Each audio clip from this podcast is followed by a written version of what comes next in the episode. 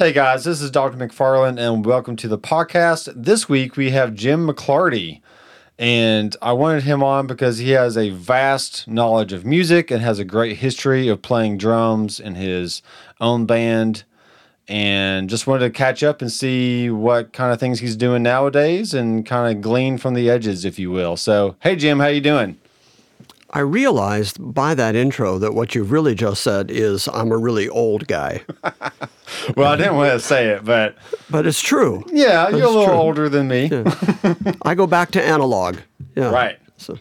Well, that's great. Well, that's why I wanted to have you on because you do have such a vast experience with all kinds of music and over the years. So let's just kind of go back and say, like, all right, where did you start with this whole music thing? I started in fourth grade. That's when I began taking drum lessons officially, but they were more than just drum lessons, they were percussion lessons. And so I was also learning xylophone and timpani and all that kind of stuff. Uh, by the age of 13, I was playing with the Houston All City Symphony as a percussionist traveled to England, Scotland, and Wales touring with that symphony. And then uh, from there, branched out into jazz and went to California to seek my rock and roll dreams and was relatively successful with that. Got to make some albums, got to do some big tours, and uh, and then you know consequently got old. So there you are. Yeah. And what was it about drums that drew you to it other than like French horn or guitar or any other instrument? I was always fascinated by piano. Originally, when I was in school, I thought I wanted to play trumpet. I was told that I had bad teeth, and so I didn't have the embouchure in order to blow a trumpet. And I wanted to play piano, um, but I had this innate sense of rhythm. And so the band director at the school, I guess needing drummers. That's just, usually how it works out, yeah, right? guided me toward the drums. Hey, you, you look like you have rhythm. You'll work. yeah. And so, no, as soon as I got sticks in my hand and I learned that I got to hit things with sticks, I was like, yeah, let's do this. And yeah, I was always fascinated with drums just because there was so many variations. To me, there were so many tonal choices. There were so many, even emotional choices that you could make with drums. That you uh, not only guided the band, that you were not only the giant metronome, but you could accentuate all the things that you wanted people to really listen to. When I was playing with 707, my band back in the 80s, my right foot was playing with Phil, the bass player, but my left hand was always paying attention to Kevin, the guitar player. Hmm. And overall, my sense of rhythm was coming from Todd, the keyboardist. Whatever patterns he was playing, I was mimicking. I was accenting whatever Kevin was playing on the guitar, and my foot never left Phil. Wow. And so I just grew to really enjoy and appreciate the fact that the drummer was central to what a band would and could do. That's great. Yeah, it's it's amazing how like a really good drummer can kind of go unnoticed, but a bad drummer, like everyone notices immediately, is like, oh, something is off. something doesn't sound right.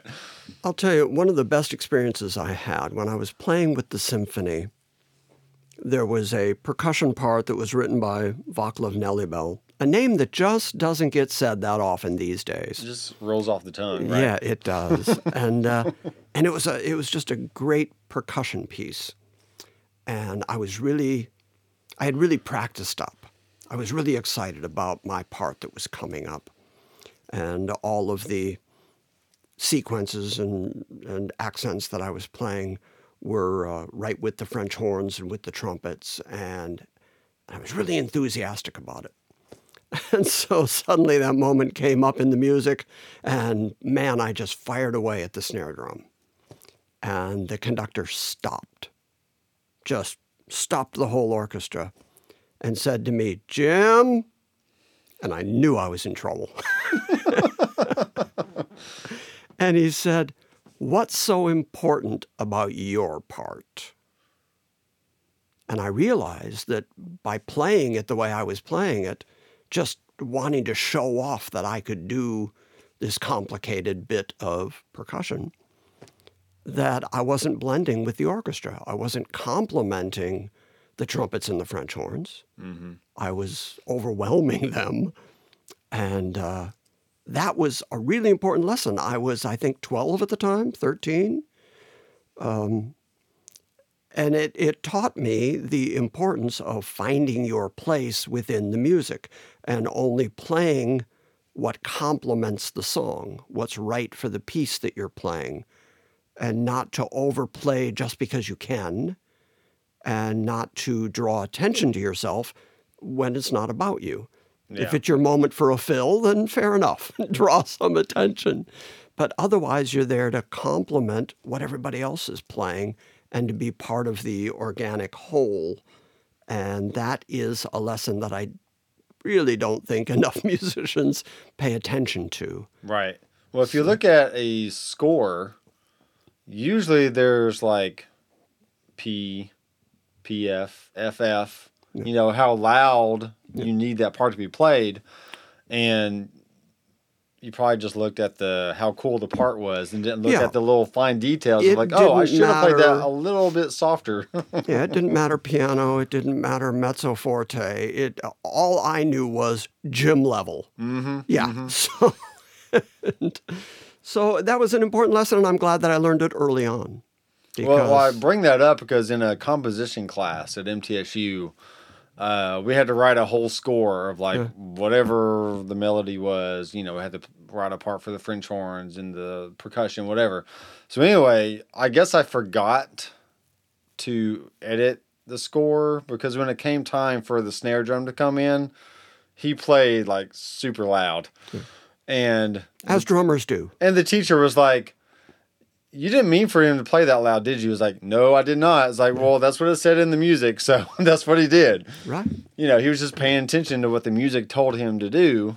right. Uh, you just, you kind of have to pay attention to that kind of stuff. Well, and those kind of lessons uh, complemented the rock and roll career that I had later on. When I was in Detroit, I played with big bands because I could read well. Um, and I played in several jazz bands, various different size groups. Some of them were just upright bass, piano, vibes, and drums. And uh, a couple of times I played with a Dixieland band. oh, that's cool. And the transition, which I didn't understand at the time, I had to be told in very uh, certain terms how I was supposed to play. Because in a jazz band, as everybody is improvising, the drummer has a certain amount of freedom to make up his parts as he goes. And then I got to the Dixieland band, and all they wanted was straight time just boom, chick, boom, chick, boom, chick. Don't change that. There's no Yeah. room for fills. You don't need to bring your tom toms. You know, there's just no room for that. And so I had to learn the importance of play the gig. Whatever the job is, play the job. And if there's room for improvisation, then great. I, I remember in Detroit playing in the jazz clubs um, and I could drop some names, but really, who would pick up these names I'd be dropping? But I was playing with some of the best players in Detroit at the time, and I was in high school, college. And as I would play with these, these various bands and understand their approach to music, the one unifying factor across the board was always can you cut the gig? Can you play the job? So, okay, fast forward now. I'm at A&M Studios in Los Angeles. It was one of the first sessions that I did when I got to LA. And it was because I had become friendly with Billy Preston and with his drummer, Manuel Kellough. Mm-hmm. And so Manuel gave me my first in studio demo gig. And so I said to the, the engineer, you know, I was thanking him for having me in, and, you know, this was after we were done playing. And he said, Well, you're a really nice guy and we appreciate you being here. And then he said something so important. He said, You know, I could pick up the phone right now and I could call a hundred people who could cut the gig. But the question is, do I want to spend an hour with them? and so I kept learning these lessons over the process of playing with different people where it wasn't Does that mean he didn't want to spend the time with you, or no, he, what? he, he was fortunately he was saying you're a good guy. You're okay, a you were a nice good guy." hang, and Yeah, you're a good Yeah, hang, okay. and so so it was more than than just cut the gig, know what to play, don't overplay, find your part in the song, fit well, but then also be a good guy. Mm-hmm. Don't show up drugged or drunk or you know right. know when to shut up, know when to let people do their job. Don't hover over the. I, I was fascinated with the soundboard. I mean, that was my introduction to SSL boards. You know, I was thrilled. I wanted to ask questions. I wanted to know more, but I mm. was also just getting in the way. And so Do you know which board it was? The SSL. I do not. There's like a G version and an E version. I don't know. A&M Probably doesn't Studios even matter. back then. Yeah. Yeah. So I do not know. I wish I knew. I wish I had taken pictures. I've never seen one in real life, so like, I know there's plugins based off of Right. them, but That's the hysterical part about plugins these days. As we made the transition from analog to digital, digital became almost too clean and mm. too harsh for our ears because our ears are analog. And so our ears enjoyed analog recording.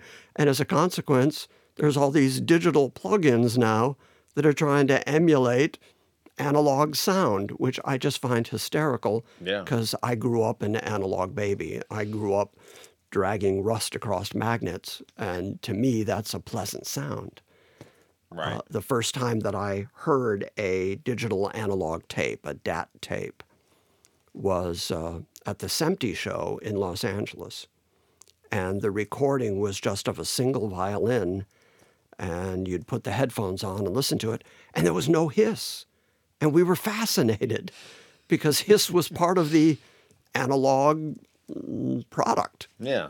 And so The we were just, oh, yeah. So we were fascinated by it. But then little by little, the limitations of digital recording became more and more obvious. And so now you have people trying to make digital sound more analog. Mm-hmm. So we've come full circle to get going 196k and 24 bit. absolutely to try to emulate what we used to be able to do with tape. Yeah. I, I can't remember his name, but some huge producer. I think he always records like 196 because he swears it's as close without the tape is obviously, but like as close to like the pure analog sound is what you can get. But then it takes up like half your hard drive. So I don't know. Well, you just keep buying more hard drives, I guess, or something. And a lot of studios still to this day have 16 or 24 track, two inch mm-hmm. machines, especially for recording drums and recording guitars, mm-hmm. because you can't change the bias in a digital recording. Right. But you can change the bias on tape and then overdrive the tape. You can saturate the tape. And that's that wonderful drum and guitar sound that you hear on all those 70s and 80s records that sound so good. It's from oversaturating tape. Now there's all these tape emulation digital plugins trying to create that same sound. Yeah. And uh, the good studios, some of the big studios here in Nashville, still have tape just to do that. And then once you've recorded the drums and the guitars onto tape, they transfer it into Pro Tools and try to do it at 196 and you know try to emulate again what they found in tape. Well, as far as interfaces, you use a universal audio interface. I so do. have you tried the tape emulation stuff? And, I I own several. and what's your pro- professional opinion on those? Speaking from a from someone who's been in the analog world and now you're using an emulation, is like, does it do it for you for your ears, or is just like, eh? It depends uh, what direction you approach it from. If you're approaching it from the direction of listening to a two inch tape that's properly biased, mm-hmm. then it's it's not a good comparison. I, I don't care for the digital emulations. But if you're listening to just a digital recording and the harshness that comes with it, and then you slap a, a tape emulation onto your mix, that is more pleasant and it's also more cohesive. It helps to kind of pull your mix together. So if you're starting from the standpoint of digital, the emulation is good. It's a, it's a good plus. Yes, yes, do it is my advice. If you're starting from a two inch and then going to an emulation, then no, there's no comparison. Yeah, that, that makes sense. Yeah. So tell me about your band in the 80s. Did you start in the 70s in the, or in the 80s or what era was that? We got signed to Casablanca Records uh, in late 1979. Our first album was released in 1980, Gotcha. and the band was called 707. Our first single was called I Could Be Good for You. And uh, as recently as a couple of years ago, there was an Adam Sandler movie that used that song again. So Wow. it's sort of the song that will not die. It still gets played a lot on the radio, on uh, FM stations across the country, especially all of these stations that are doing, you know, throwback music, 70s, Right. 80s music. Especially like Sirius Radio and stuff like that. I know my dad listened to Sirius Radio a lot. So, And the difference between actual radio and internet radio is that you still get ASCAP checks from real radio. And, But in the digital world on the internet, uh, my music, we did four albums. And then since then, several other albums have been released of live shows we did and stuff. And those things are all over the internet. And I get paid virtually nothing for that. right. It's okay. You would think with Sirius Radio that they still have like some kind of measuring, you know, measurement of like They do. They have metrics, Okay. but but then again, they can't. just penny, like half of a, you know, so just a small portion of a penny that doesn't really add up to anything. Right. Is that what you're saying? Well, you're going to get into one of my uh, favorite areas to rant about: the difference between actual physical records, which is what I grew up on, and when you actually have a product, a piece of vinyl with a cardboard cover on it, and you've sold that to somebody, then there's an actual profit margin. Mm-hmm. And then the record company and the artist, to a lesser degree, share in that profit margin. And growing up, buying records, and I know you have a couple here on your shelf, so you might very well know the thrill of buying an album. And when you bought the album, you took ownership of it. And what I mean by that is, when we signed with Casablanca, our attorney said to us, uh, he said, before, when you were in clubs trying to get signed, your competition was every other band in Los Angeles that's trying to get signed. That was your competition. But now that you're signed to a record label, when your record comes out, your competition is everybody who ever made a record. Because when that kid walks into a record store, and some of your younger listeners won't even remember what a record store was. Right. Yeah. But when they walk into Tower Records and they've got 10 bucks in their hand and they're going to buy an album, are they going to buy the Beatles? You know, are they going to buy 707? Are they going to buy Stravinsky? Are they everybody who has ever made a record is now your competition for that kid's 10 bucks. yeah. And so that kid, when he spends that money and picks up that particular album, he owns that.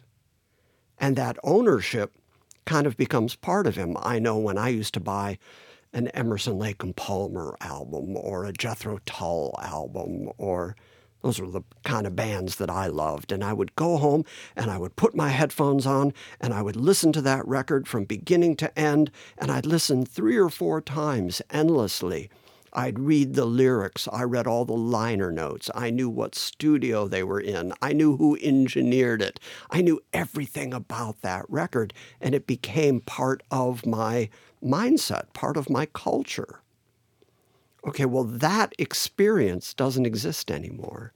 Right. Because if you're a kid today, you don't take ownership of anything, and yet you have access to everything. And when you have random access to everything, you can listen to a piece of it, a part of it, go listen to something else. So every piece of music becomes disposable. Right. So essentially, all music, no matter who it is, no matter how well recorded it is, becomes another version of elevator music.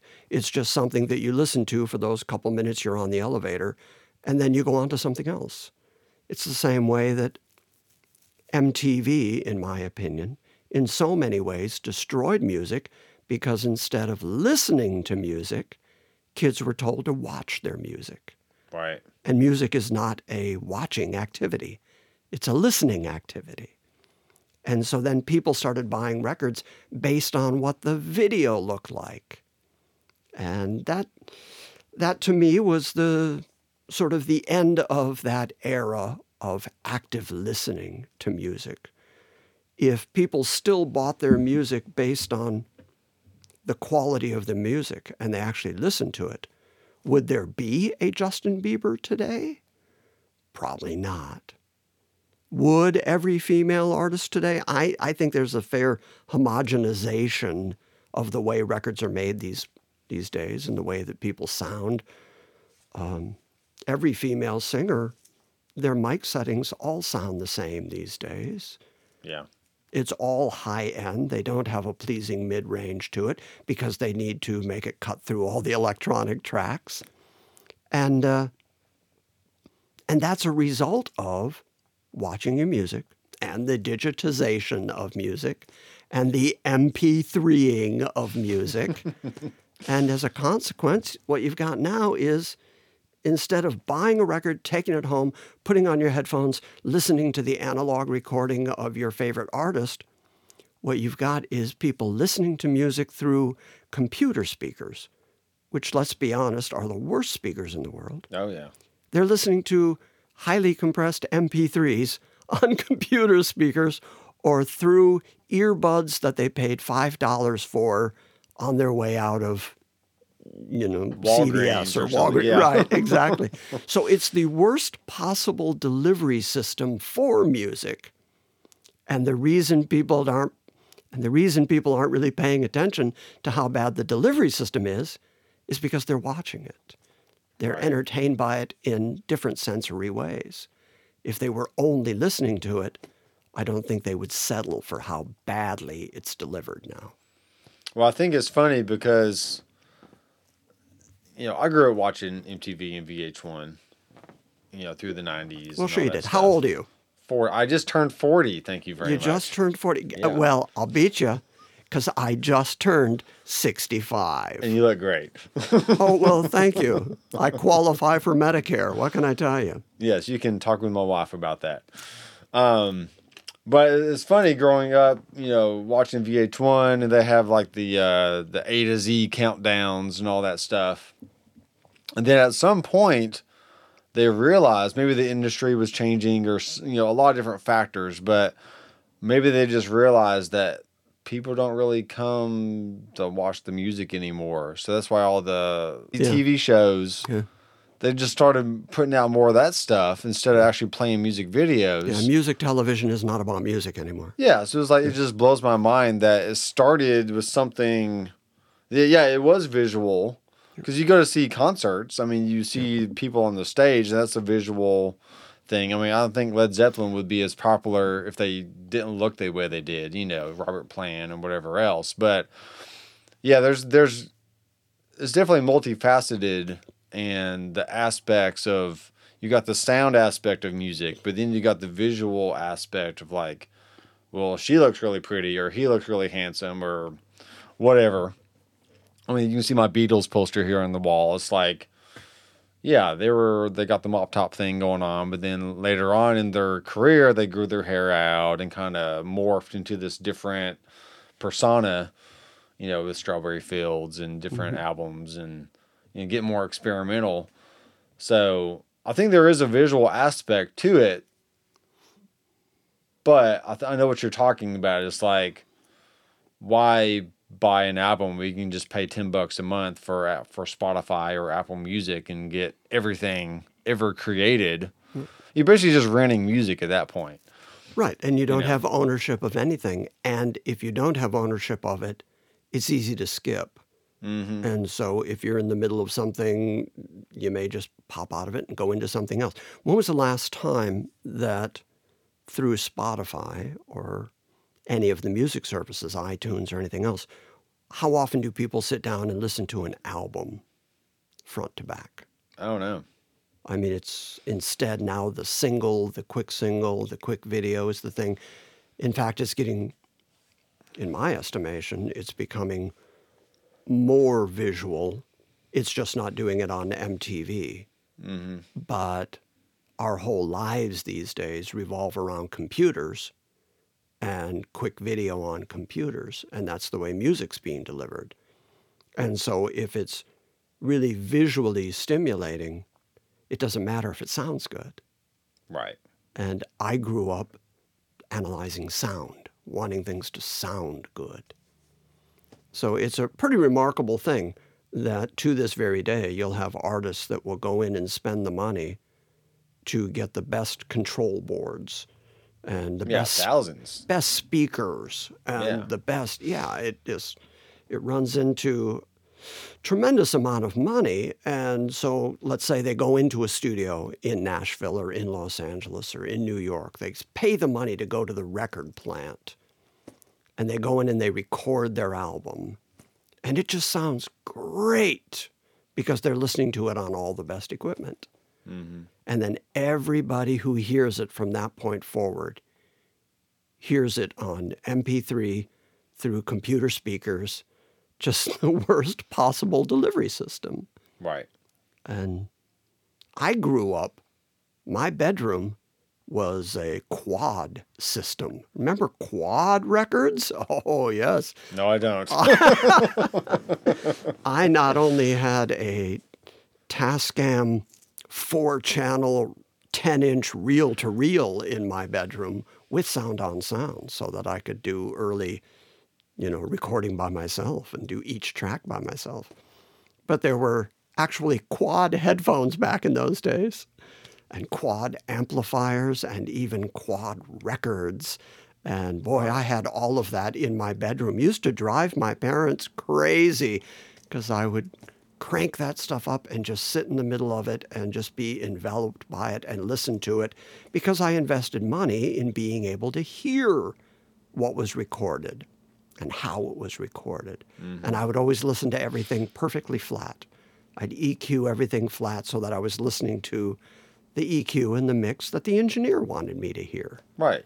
And uh, anyway, my point is, and I sound like an old codger now because those days are gone. Uh, and I and they don't seem to be coming back. Those days are. Yeah, you just gotta get with the times, Jim. You That's know? me. I just got to get with the times, or I can just remain stuck in the mud, which is So that's my goal now because I listen to pretty much all talk radio. I mean, I don't mm. listen. Like I don't really listen to full albums mm. anymore. I can't tell you the last time I bought a CD. Now I do have vinyl down here because I do have a, a record player. But I think for now, I'm going to try and make it a goal of like at least once a week. Because I waste, I mean, I waste so much time just like peeling around with stuff and playing guitar and whatever else. It's like, why not just sit and relax on my couch, which is very comfortable, and just throw on a record and just listen to it, or even just open up Spotify and just picking an album and just listening to it from top to bottom. Just let my mind unwind and just enjoy the music for once, and not just because you know I mix. We both mix. We both engineer. We both record. It's very easy to get very technical and analytical about music. It's like, oh, I don't like the way that sounds, or I got to EQ the the the honkiness out of this banjo or you know whatever it Mm-hmm. is. But Banjo, you're doing a lot of banjo now, are you? well, I have a banjo, thank oh, you. okay. And All right. Just checking. but you know what I mean. It's like it's very easy to get analytical about things and over evaluate things and just stop and breathe and just enjoy the Enjoy music. music. Yeah, just enjoy it. Absolutely. So That's the only reason I'm still doing it. It's the only reason I still have a studio at my house. Yeah, It's because I just enjoy it. I don't have an audience for what I'm doing anymore, and I don't sell what I'm doing anymore. Um, I do it for the sheer joy and love of it. As you know, because I've had you over a couple times to play guitar on a couple things. yeah. And it's And not it the- always sounds great. and it's just the sheer joy of music. Oh yeah. But you've got a couple of pieces of vinyl down here, but you said you buy CDs. So that pretty much Well, I've bought CDs in places the, you in a generation. I know Oh, which yeah. generation of buyers you are. Then you never really knew the joy, and people my age bracket know the joy of buying a vinyl album and going home and reading not only the lyrics and the liner notes and everything, but album cover art is just a it's a lost art. It doesn't exist anymore. Well, here's I do have some recent. I, I do buy vinyl. Thank you.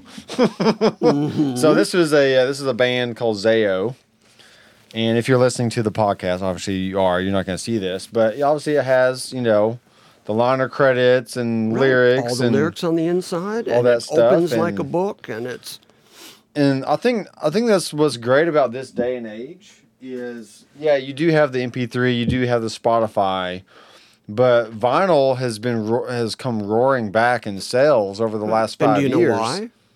Because analog sounds better. Well, that too, but you actually have something physical you can put in your hands, Absolutely.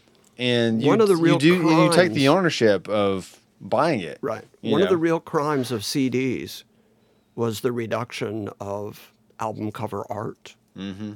I mean, was there ever anything more iconic than the first King Crimson cover? You know, you can visualize it immediately. Once you've seen it, it kind of sticks with you. Mm-hmm. And album cover art, you know, just doesn't exist when you're dealing with something like Spotify. And in fact, I've noticed right now I'm subscribing to uh, the Apple Music service. I guess they don't call it iTunes anymore. yeah. And they put the album cover art, the original art, up in the corner, a little tiny. Uh, you can't increase it. You can't look at it. You can't enjoy the the Open time and effort and- that went into it. Yeah. Right. I wish there were. I wish there was a way that we could read all the original stuff that used to be on those album covers. Uh, when my band Feedback Revival toured Europe back in 2014, uh, one of the venues in I think in Holland um, played a great show. I think I broke a string in that show and had to replace it on stage, which was not fun. But um, we sold some CDs and stuff, but everyone was like, "Hey, where's the vinyl?" That's all they wanted. They wanted the vinyl. it was like, well, vinyl is too expensive, and we don't have any. So we didn't sell as many CDs on that show because they wanted vinyl. So it was like, Yeah. you know, which is I think is great. You know, just being reconnected to the music in that way and seeing the big album cover and Yeah. uh, experiencing the music in a totally different way versus just listening to music while you're jogging or Right. And whatever. kids today don't know that they're missing that uh, Mm-hmm. because they've never experienced it. I grew up experiencing it, so I miss it. right. But my niece and my brother were at my house not too long ago. I have an old 1890s Victrola in oh, my Oh, cool. dining room. Yeah, with a big horn and all that. Right. And it plays the 78s and and I have a collection of old 78.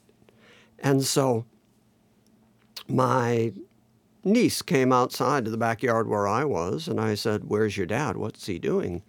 And she said, "He's inside listening to CDs." And I thought, "No, that's there's no way that's what he's doing. He didn't come over to my house to listen to my CD collection."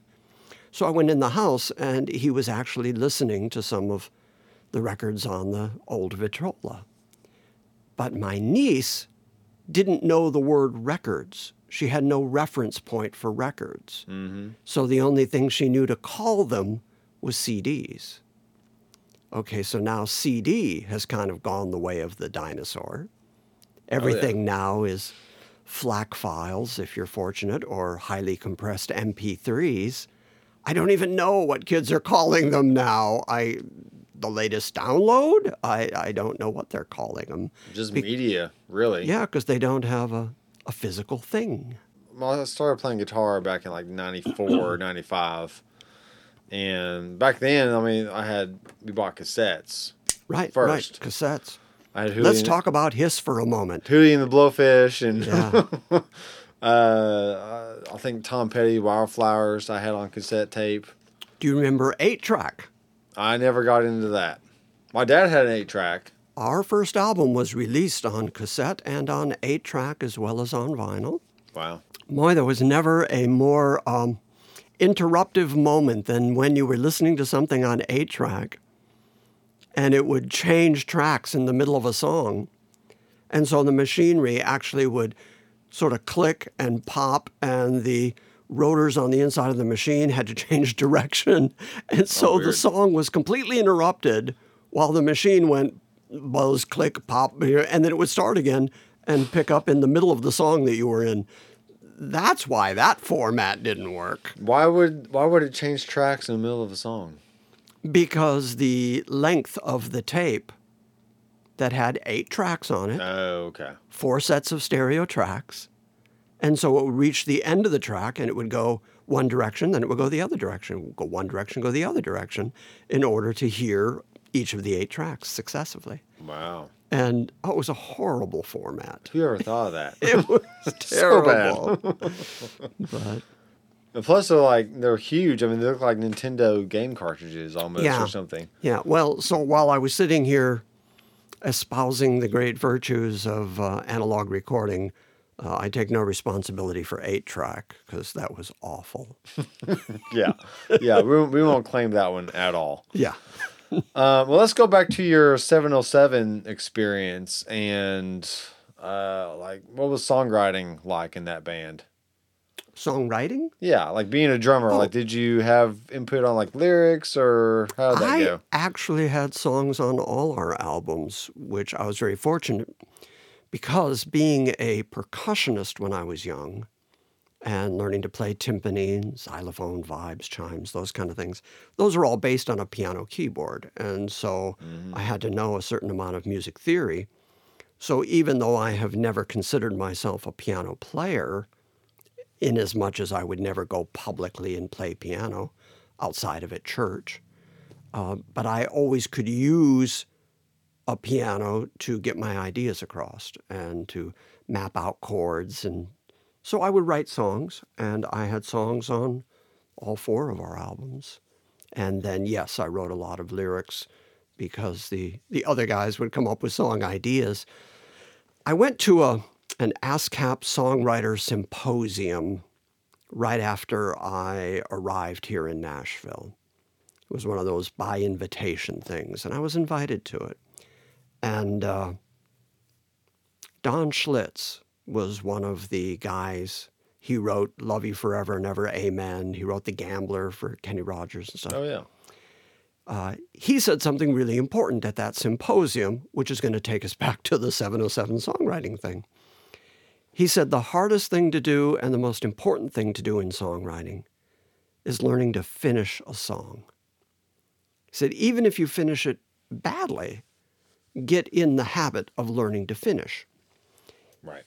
Don Schlitz had a lot of songwriting credits because of artists who already had reputations and record deals who would come up with song ideas. They'd have a verse, or they'd have a chorus, or they'd have a guitar lick. They'd have an idea, but they didn't know what to do with it. So they would call somebody like Don who would come and finish songs. And he said, if you're good at finishing songs, you'll be surprised how many people want to co write with you. Right. because you can finish a song. Well, was he was he dubbed the uh, the finisher? The, town. he should have been, huh? The finisher. Dun dun dun. well, it would have worked with the gambler. sure. Yeah. Sure. so that was sort of my strength in 707. The guys would come up with ideas, or they'd have guitar licks, or they'd have, uh, but they really didn't know, you know, they'd have a song structure, but they didn't know what the song was about. And I was always really good at finishing songs. So I wrote a lot of lyrics, I came up with a lot of melodies. Our first album, Duke, the piano player, and I wrote, I think, seven songs on that album. And so that kind of gave me a level of songwriting credibility that to this day uh, has served me really well because I know how to start an idea, but I know how to finish an idea. Mm-hmm.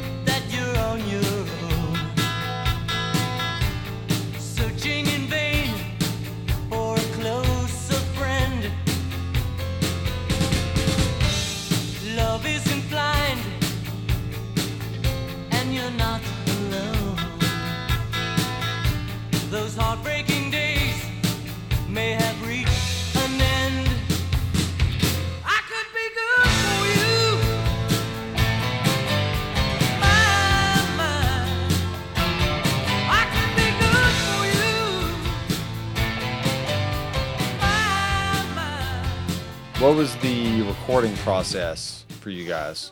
This is one of my favorite things to talk about. Great. That's why I have you here. on our first album, we were willing to be uh, experimental to a large degree, but we also were a very symphonic kind of band. I mean, we did have a piano in the band. And so we did get sort of Elton John like, Billy Joel like every once in a while, but we were also a rock and roll band.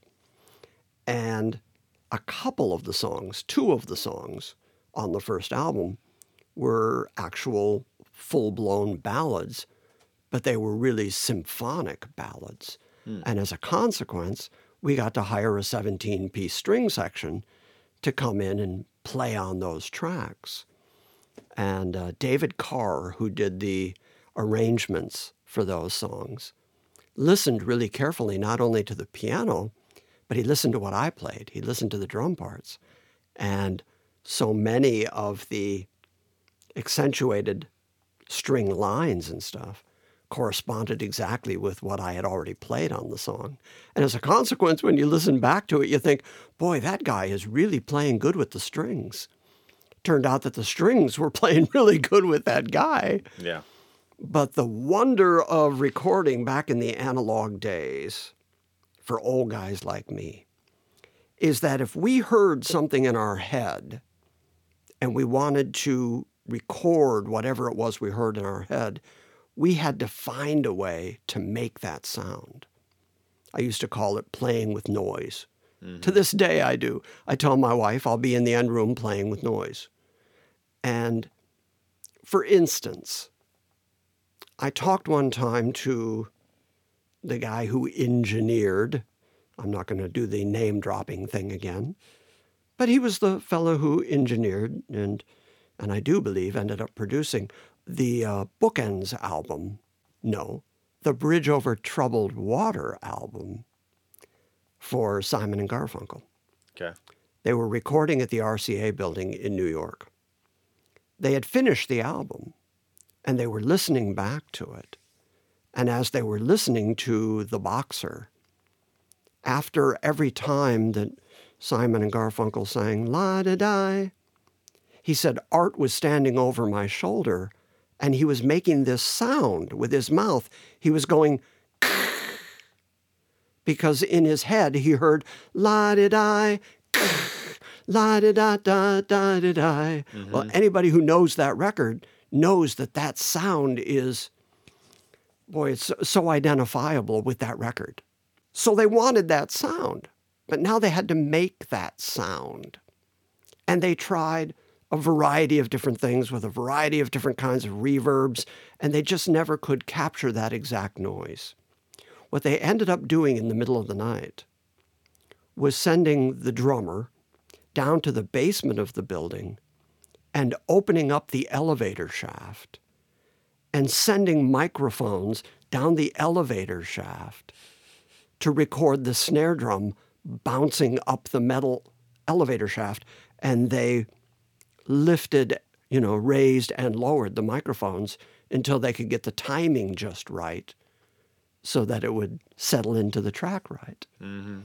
If you go back and listen to that record now, and I used to listen to it all the time, and every time I would hear that sound, I would think, what is that? And so that, when I met him, that was my first question. How did you do that? And when he told me that story, now every time I listen to the record, it sounds exactly like a snare drum in an elevator shaft Right. because I know what it is. And that kind of recording, that kind of creative recording, how am I going to get a backward guitar sound? You know, well, I'm going to take the two inch and we're going to turn it backwards.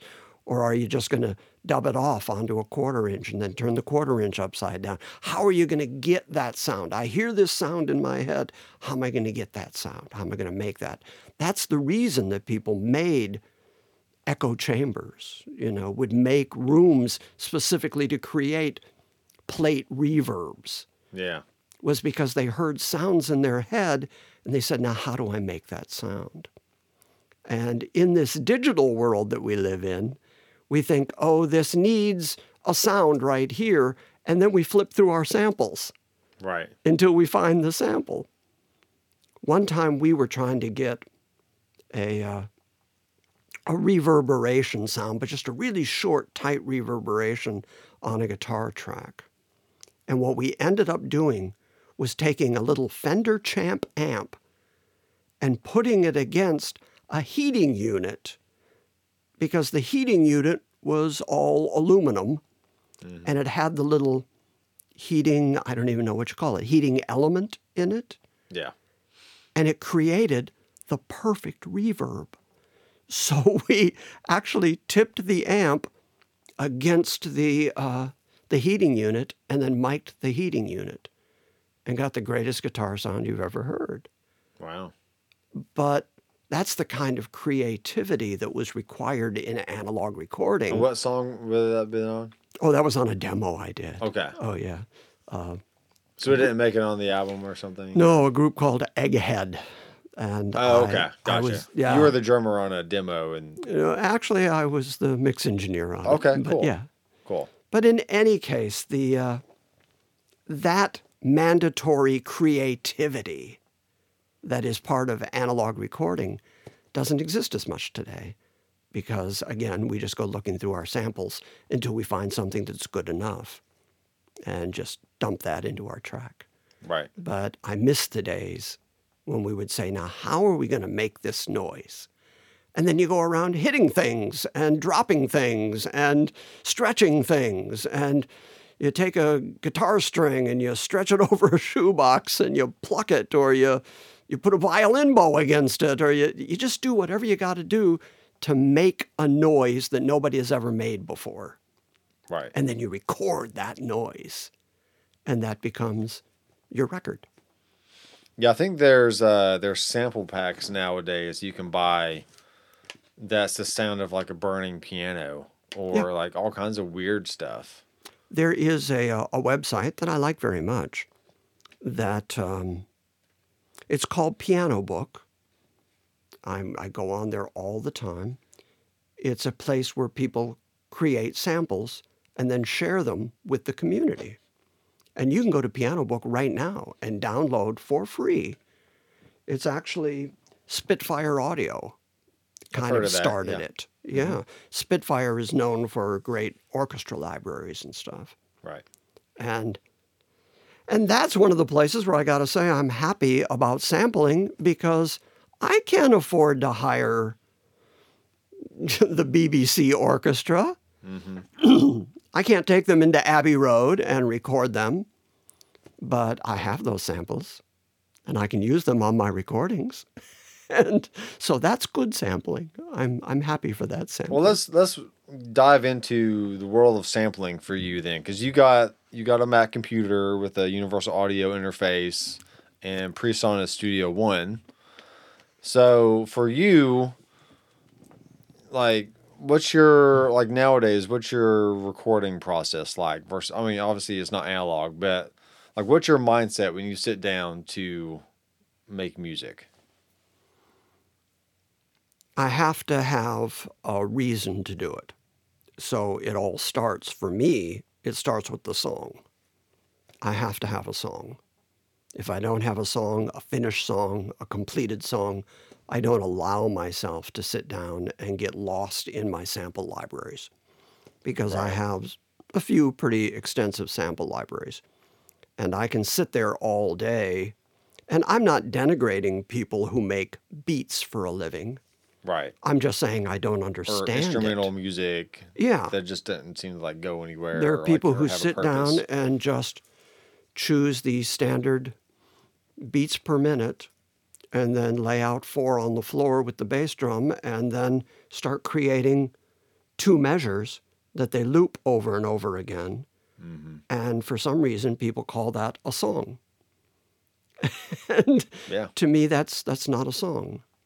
Um, so it always starts with the song. Is there a reason to record?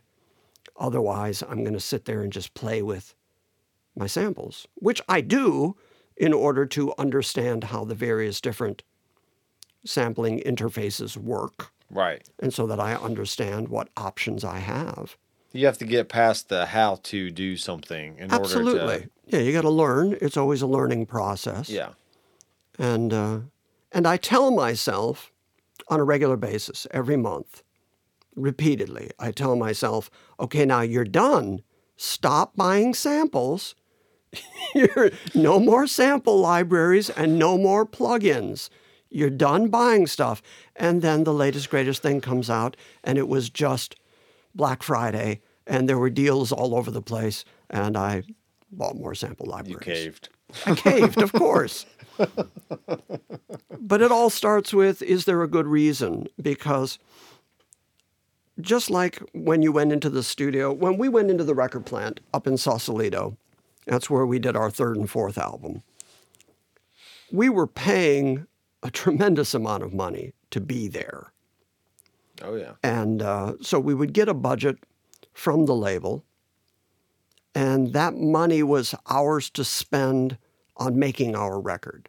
But when the money was gone, there's no more money. That's just, that's done. So every hour that we spent in the studio was spending our money, and it was really expensive. We would never think to go in the studio until we had finished songs Right. till we had we knew what we were going to play we knew what our parts were we knew who was going to sing it we knew our melodies we knew our harmonies. We went in knowing what it was we were going to record because it wasn't financially expedient to go into the studio and then start writing not at those kind of rates. And so that philosophy has stayed with me all these years. I don't start the recording process until I know what I'm doing, until I hear it in my head, and until I know pretty much what my instrumentation is going to be, what the arrangement's going to be, and then I start recording. That's when I go looking for samples because now I know what it is I'm trying to do, and I find samples that can do it. Well, I think it's a great mindset because really, I mean, it can happen at, to anybody at any generation, but it's so much easier now with computers. You don't really have to learn to play anything. As long as you can push a button and it makes a sound, it's like, oh, I just created music. It's like, mm, well, There are people on you the internet. a button. Good job. You know. there are people on the internet selling MIDI packs. right. So you buy a MIDI pack, you buy a sample, you put them together, and what? You've created music? but there are people out there that think that's what they've done. Right. And it's almost you it's like you stumble across a song versus actually creating a song. It's like you just happen to uh you know uh drag in a certain loop in a certain order that you liked and now you magically have a song. It's like, okay, well yeah. That's cool. it's the difference between math and inspiration. Mhm. I mean, you can sit down and logic your way through a recording and end up with a beat and end up with various different sampled sounds on top of your beat. But that's not inspiration. Genuine inspiration is recognizing that you're about to hear, you're about to create, you're about to write, you're something that nobody's ever heard before, something that didn't exist 10 minutes ago. And suddenly there's this this song in front of you that didn't exist a minute ago. And to me, a really, really good song is a song that can make you feel something. Mhm. And it's hard to make people, and I think that about all art, whether you're looking at paintings, whether you're listening to a symphony, it, it- it's meant to make you feel something. Whether you're feeling exaltation or whether you're feeling sad or whether it makes you cry, it's meant to evoke an emotion out of you. Right. Um, for instance, go into any hotel anywhere and you'll find mass produced, mass copied art on the wall of your hotel just to make it feel more homey. You should not have an emotional reaction to that because it's Right. mass produced art. Mm-hmm. But if you go into a museum and you're looking at a Rembrandt, I mean, you can sit down It's and like a one for one, you know. you can sit down and stare at it for hours and look at the mastery that went into it. Um, and I picked Rembrandt because I've done that. I, I went to the Huntington Hartford out in California and sat in front of Blue Boy and Pinkie and was just astounded by the art of it. It created an emotion in me that hotel art does not create. It's the same way that music needs to be mm-hmm. really inspiring music. Right. My definition of music. This may not be a definition that anybody else shares, but my definition of music is it's meant to evoke emotion. If it's punk rock and it's meant to evoke anger, and then it makes you want to jump into a mosh pit, it's done its job. Right. By definition, then, that's a music that has done its job. Right. Um, Lyle Lovett singing She's Already Made Up Her Mind makes me feel sad every time. And I've heard that song hundreds of times, and every single time it brings up emotion in me. Right. Well, that's music that's doing its job. But computers creating sequences against mathematical beats don't create emotion in me. Um, I'm embarrassed if I bob my head to it because I realize that what I've just let the machine do is the machine is controlling me now because I'm Oh, no. responding to it. Yeah. So, yeah, I have to start with a musical idea. I start with a song. Why does this song exist? What am I trying to evoke in it? Otherwise, don't do it. Well, that's really cool. Um, that's what I was going to ask about your your sample libraries. Is like because I know some of the string type stuff, even in Logic. I mean, it's sounds okay. It's plastic. It- yeah, but it doesn't have the emotion like when the bow hits the string and like you fade into a note or glissando into a note. I guess you have to pay more to get better stuff. So like the the kind of sounds that you have, what what does it do differently than like what a real player or how close to a real player does it really get? Or Well, can you kind of fake it enough to Yeah, there's a couple different Convince you. aspects of that. Yeah, you can get cheap libraries, but a cheap library will always sound like a cheap library. right? And so if you bury it behind the guitars, and you've also got a Hammond B3 wailing away, and then on the last chorus, the, the cheap strings come in, if that's not the focus of your attention, you can get away with it. It's mm-hmm. fine. I mean, come on, people were have been doing that all the way back to remember the strings on a Prophet 5? Oh no, you wouldn't remember that. The early keyboards, the DX7s. I have you a. Prophet 5 in the analog lab. of course you do. Digital emulation. I have a DX7. Right. so yeah.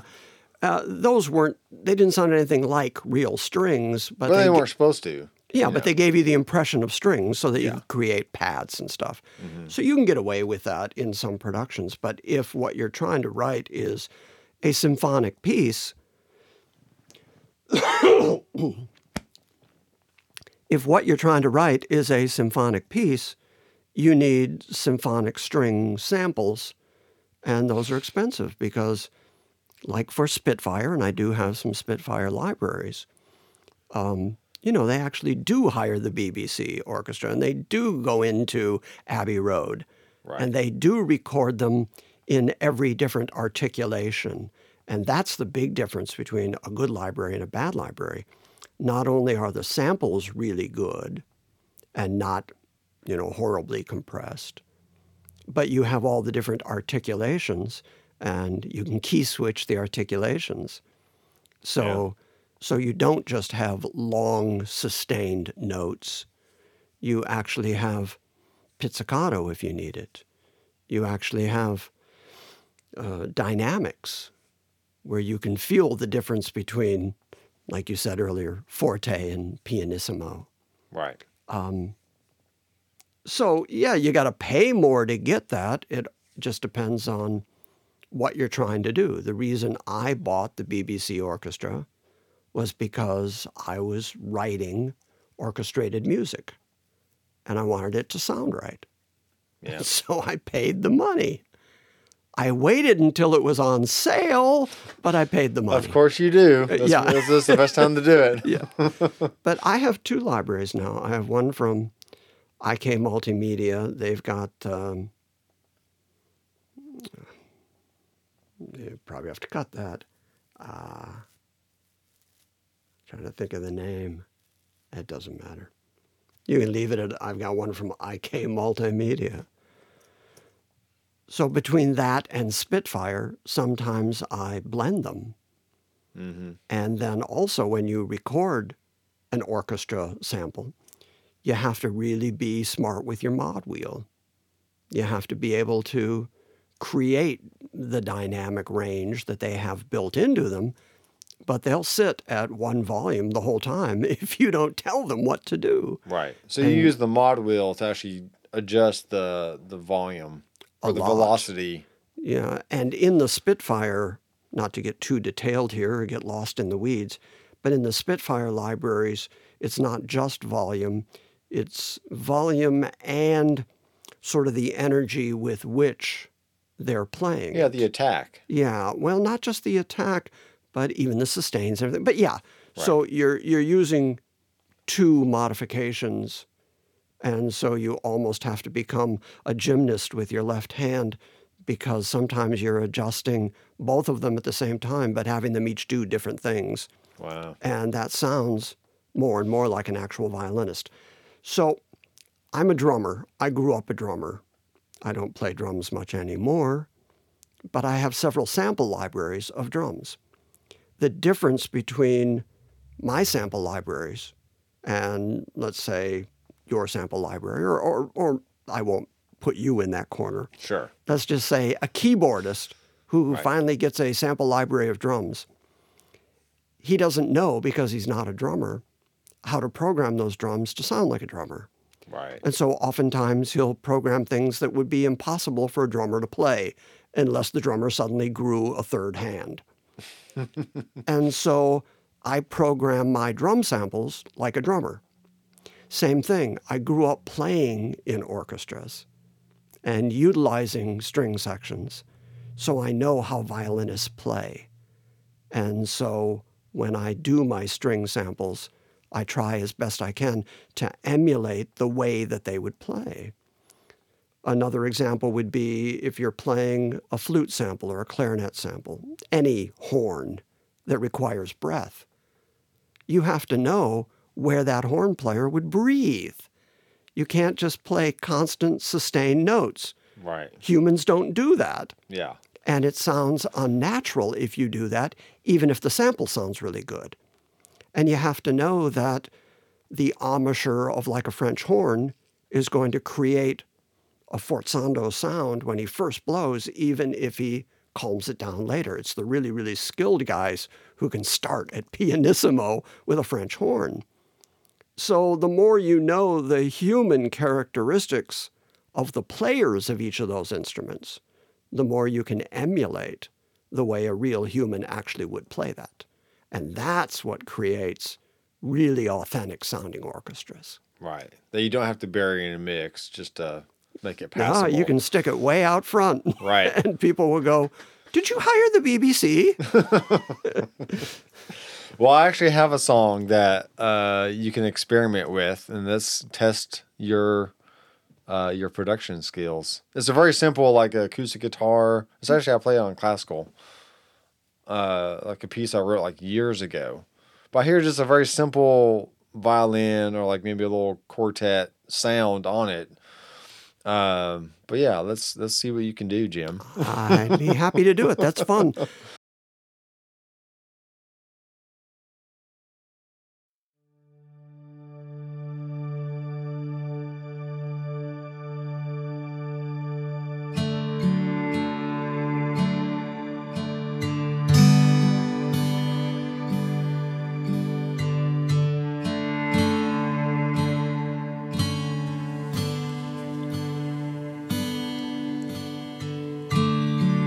outside of Abilene. I saw a farmhouse burning down. I heard a mother from Abilene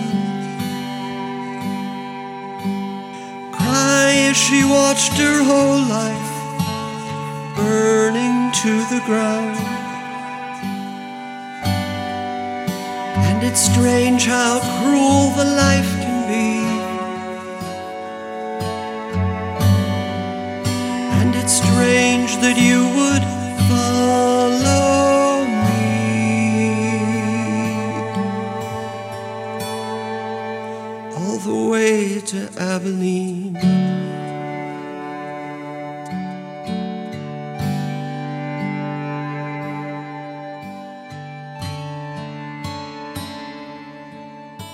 What I've been getting back to that I really enjoy is I've been mixing other people's stuff. And I used to do quite a bit of that at Skip Saylor Sound, which I think still exists out in Los Angeles. In these COVID days, I don't know if any studios still exist out in Los Angeles. Right. If they do, nobody can leave their house to go to them. Right. But uh, I did a lot of mixing out at Skip Saylor. And then, you know, just kind of got tired of that and moved on to other things. And so recently I've been remixing other people's stuff, even if they don't want my mix. I just ask people to send me their stems just so that I can play with them. And Cambridge Music has a website where you can download other people's stems and just practice mixing, Oh yeah. which is another thing that's just fun to do. I do that all the time. Yeah, yeah, it's it's great, great practice. It's great for ear development. But unfortunately, what I find myself doing is opening more tracks and adding stuff to the mixes of other people. But yeah, I really enjoy doing that. So yeah, send me your tracks. That'll be fun. Whether you use them or not, whether you like what I've done or not, Oh yeah. I'll have a good time doing it. you know, with you saying like you have to have a finished song, what's cool is you technically have other people's finished songs, Mm-hmm. And now you can play around with your sample libraries all you want. Yeah. because you like you don't have to think about. The song decisions are made. Yeah, it's already Yeah. there. You just kind of sprinkle in some little gem all over whatever, and and it uh yeah, you can just practice and have fun with that. That's I think it's a good idea of doing that. I should add like guitar solos or something. Over everything. and then send it to All the, the band. Yeah. It's like You know, you probably weren't expecting this, but I kind of added some stuff to your song. I think I've improved your song. I know you probably weren't expecting a guitar solo over the lead vocal, but look, I've done it. And like a, a stacked 10 harmonies on the chorus or something or we have the technology. we really do and auto tune thankfully Auto tune. Don't get me into auto tune. Auto tune. How about this? Here's an idea. Now, stop me when this is too obvious. How about hiring a singer that can sing? There's an idea. right Or you could just auto tune everything. I hate the sound of auto tune. well if you do it right you don't really hear it but you do hear them singing in pitch so that's good Now, having said it, uh, I should point out, I mean that sound of auto tune that is so common in hip hop and stuff. oh yeah yeah That just where there's no. they make their they, they make the attack so fast Right, and there's no the note- glissando. yeah the note doesn't have yeah. any choice to but to like be glitchy horribly unnatural. right Yeah. But I do have tuning software oh yeah in my arsenal because every once in a while there's a note or two that just could use fixing. Right.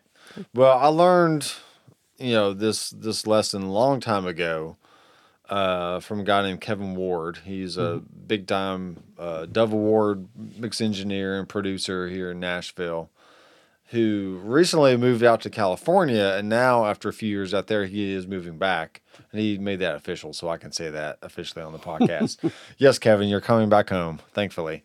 Um, but he said about autotune, it was like people pay you to make them sound good, whether they can sing or not.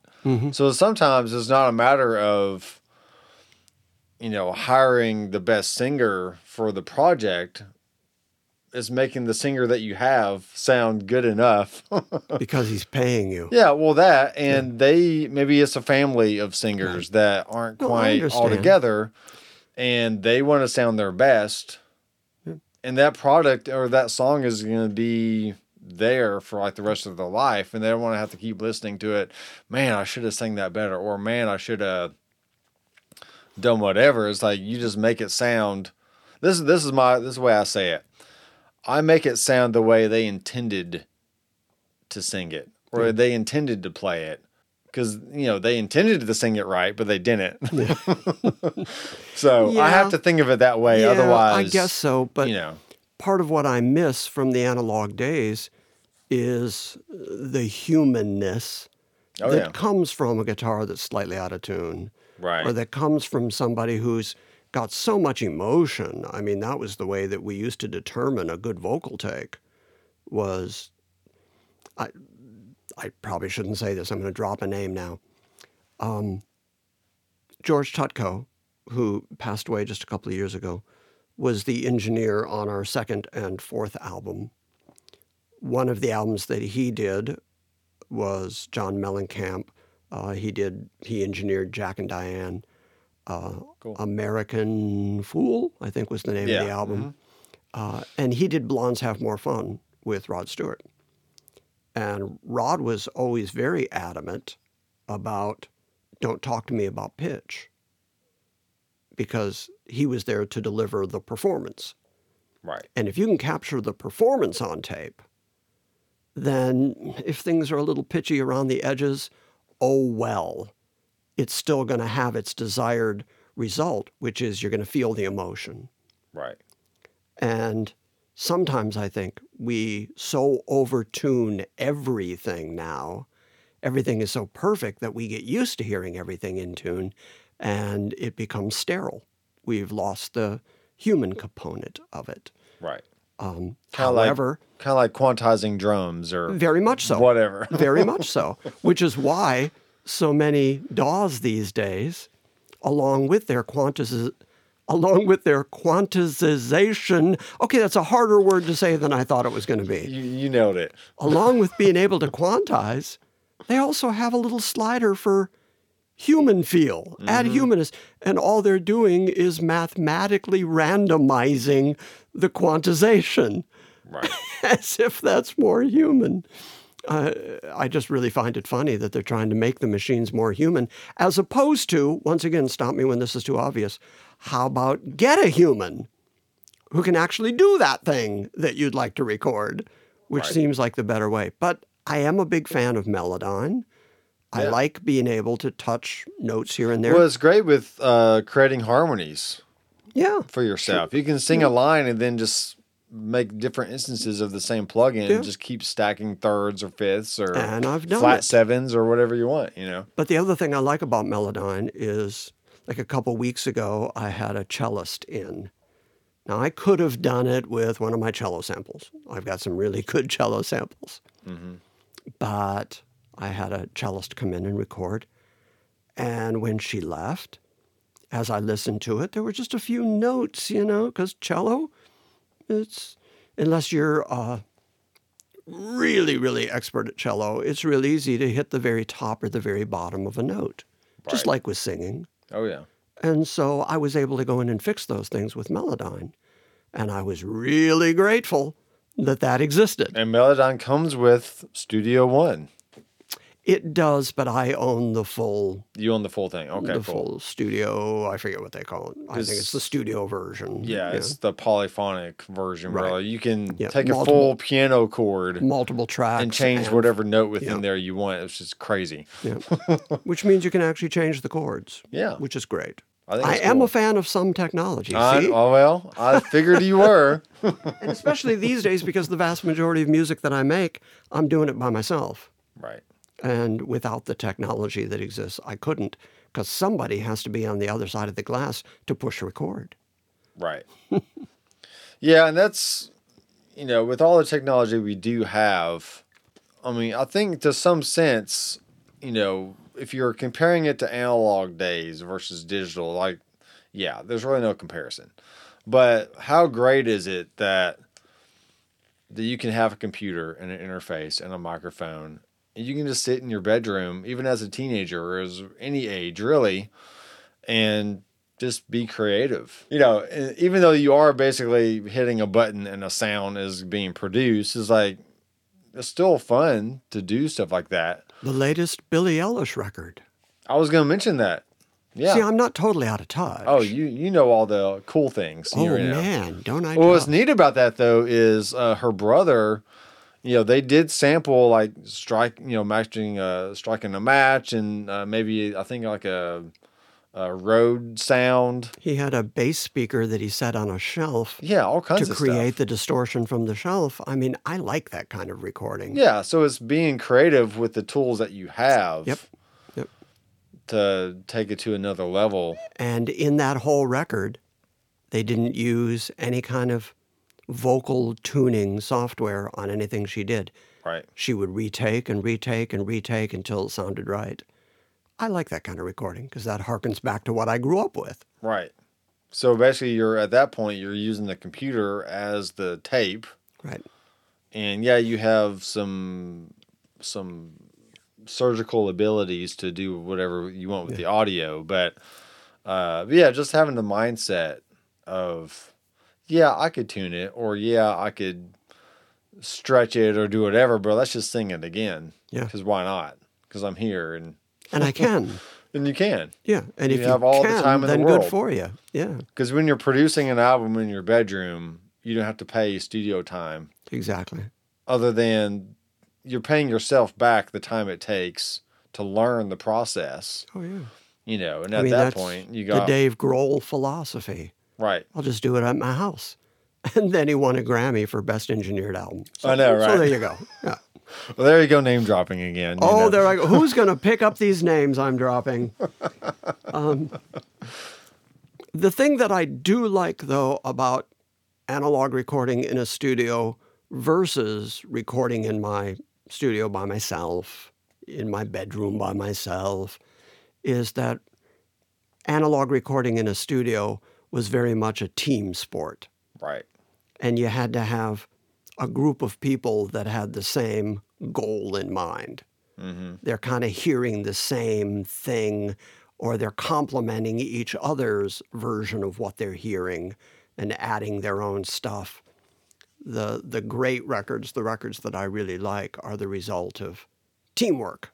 Right. You know, as Oh, yeah. opposed to just a guy in his bedroom. Well, that's a whole different aspect when you when you bring it up to that level of like, yeah, it's way more fun having a band that you can get in the same room. That's why I had this room as like the band, the practice room, and that was the Right, control booth, room. yeah. You know, the booth over there because obviously this is bigger. I could fit a drum set in here with a bass player and a guitar player and a singer and me over here, and we could all collectively produce sound that Right. we thought was you know sounded pretty fun. Well, and other good. musicians, and let me go on record as saying, I love musicians, actual musicians. I mean, Mm-hmm. Right. people who can play their instrument, not people who could play Guitar Hero so they think they could play guitar. right, I mean, people who can play, that was always the standard that I grew up with. The only reason I got to play with the symphony I played with is because I could play. Right. The only reason I played in jazz clubs in Detroit was because I could play.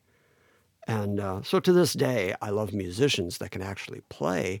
And I love it when a musician comes in and plays on my song because I've already got the song, right, but he's going to come in and think of something, play something that I would never have come up with. mm-hmm. And I love that stuff. That creative process, that's what gets me excited. There was a recent uh, project I just finished for uh, Lance Allen, who he's a local guy. He does instrumental music, but he found I think he's it's a saxophone player that is related to the actual saxophone player in the Dave Matthews Band.